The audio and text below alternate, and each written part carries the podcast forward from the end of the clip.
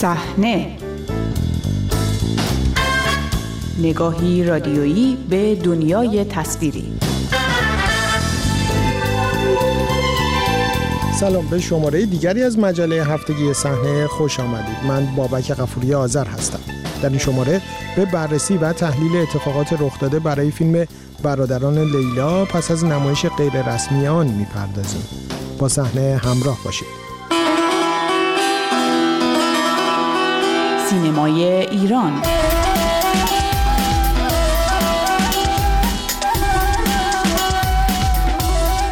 در روزهای پایانی سال گذشته نسخه کاملی از فیلم برادران لیلا ساخته سعید روستایی به صورت غیررسمی از طریق انتشار در کانالهای تلگرامی و وبسایت‌های دانلود و نمایش فیلم توسط طیف گسترده ای از طبقات مختلف اجتماع ایران دیده شد و سببساز رواج بحث‌های مختلف درباره مضمون و فرایند انتشارش شد. فیلم برادران لیلا با بازی چهرههایی چون ترانه علی دوستی، نوید محمدزاده فراد اصلانی و سعید پورسمیمی نخستین بار سال گذشته در بخش مسابقه جشنواره فیلم کن به نمایش درآمد.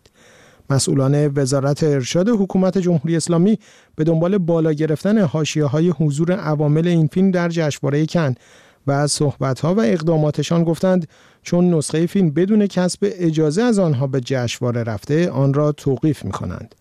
توقیف فیلم تا روزهای پایانی سال گذشته به رغم اظهارات مسالمت جویانی تهیه کنندش جواد نوروزبگی که از سینماگران نزدیک به حکومت محسوب می شود ادامه یافت.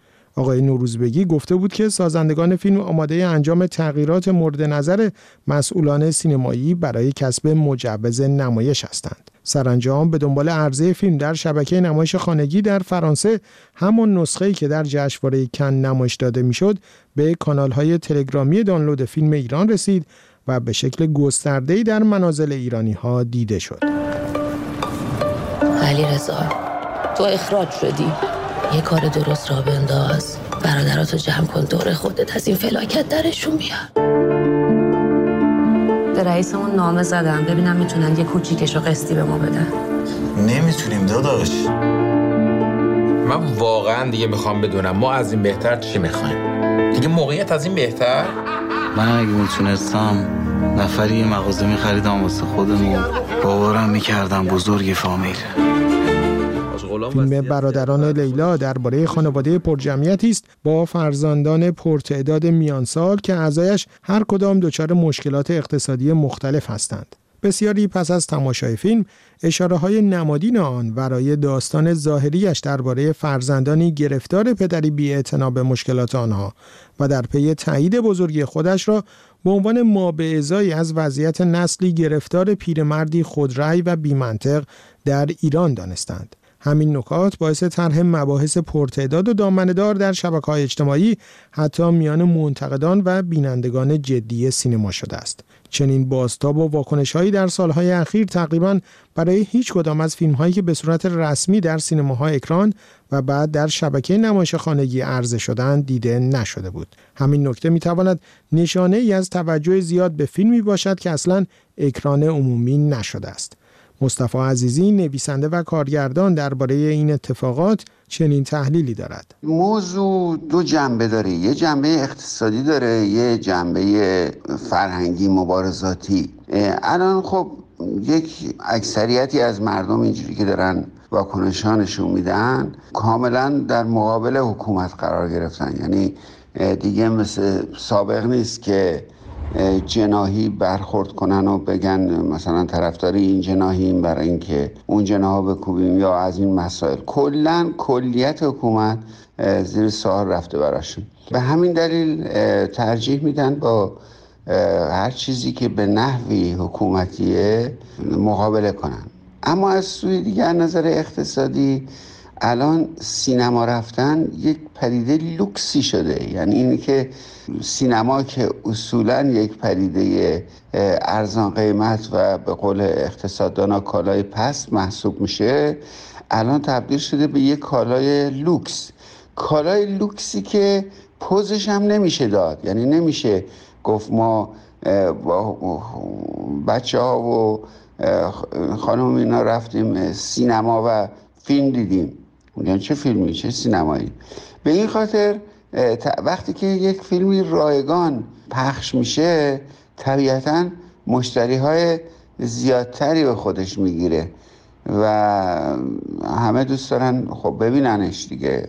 به همین خاطر فیلمی که از یک کیفیت نسبی برخوردار باشه البته نه هر فیلمی. وقتی که از بازار غیر رسمی پخش میشه. بیرنده های زیاد. قبلا هم اینطوری بوده. مثلا فیلم سنتوری مرجویی با اینکه از رسمی پخش نشد ولی تعداد بیننده های خیلی زیادی داشت.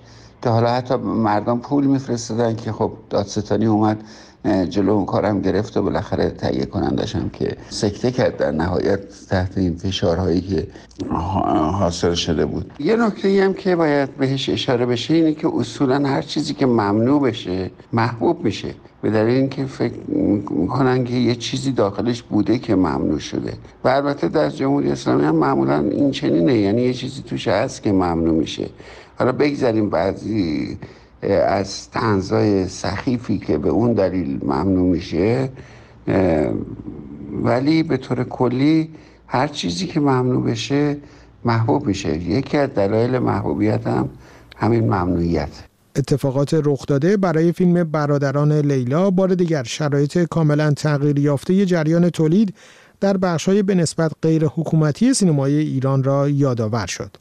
اتفاقات ماهای اخیر و عمیقتر شدن شکاف میان جامعه و حکومت تولید آثار سینمایی غیر حکومتی را تقریبا متوقف کرده است و عمده تولید کنندگان فیلم های غیر کمدی بیش از بازارهای داخلی به امید نمایش آثارشان در خارج از کشور هستند. در این شرایط چه سرنوشی در انتظار این بخش است؟ مصطفی عزیزی چنین پاسخ می‌دهد. تولید غیر حکومتی یعنی چی؟ به خاطر اینکه الان واقعا هنرمندایی که هنرمندن حال و حوصله فیلم تولید کردن و حتی فیلم بازی کردن ندارن. شما دیدین که خانم هانی توسلی چند وقت پیش دیگه به زبون اومد که من اصلا فیلمی نه تئاتری حتی حالش ندارم که بازی کنم در این روزها. یعنی اگر که این شرایط ادامه پیدا کنه حتما سینمای ایران نابود میشه. چون فیلم های حکومتی که ارزشی دیدن ندارن و ملت نمیرن ببینن و خیلی هم حاضر نیستن دیگه تو این فیلم ها بازی کنن. شرایط کاملا عوض شده و باید دید که و این شرایط همینطور عادی تغییر نمی‌کنه. مگر اینکه یک اتفاقی بیفته یعنی یک کاری حکومت بکنه برای تغییر این. وگرنه آینده اصفناکی در انتظار سینمای ایرانه در اکران سینماها به شیوه سه سال اخیر فیلمی کمدی بیشترین تماشاگر را در اکران نوروز 1402 جذب کرده است. داستان این فیلم با نام فسیل در سالهای پیش از انقلاب سال 57 روایت می شود.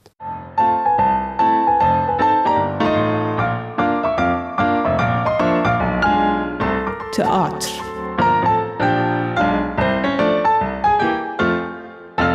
سالن های تئاتر با آنکه به شرایط پیش از آغاز اعتراض های اخیر باز نگشتند با این همه وضعیت به نسبت متفاوتی نسبت به سالن های سینما از نظر اجرای نمایش های جدی با مزامین متفاوت دارند. به تازگی سیاوش تحمورز چره شناخته شده تئاتر و سینمای ایران اجرای تازه ای از نمایش معروف معرکه در معرکه را که پیشتر چند باری در دهه های گذشته اجرا کرده بود در سالن سمندریان تماشاخانه ایران شهر تهران به روی صحنه برده است.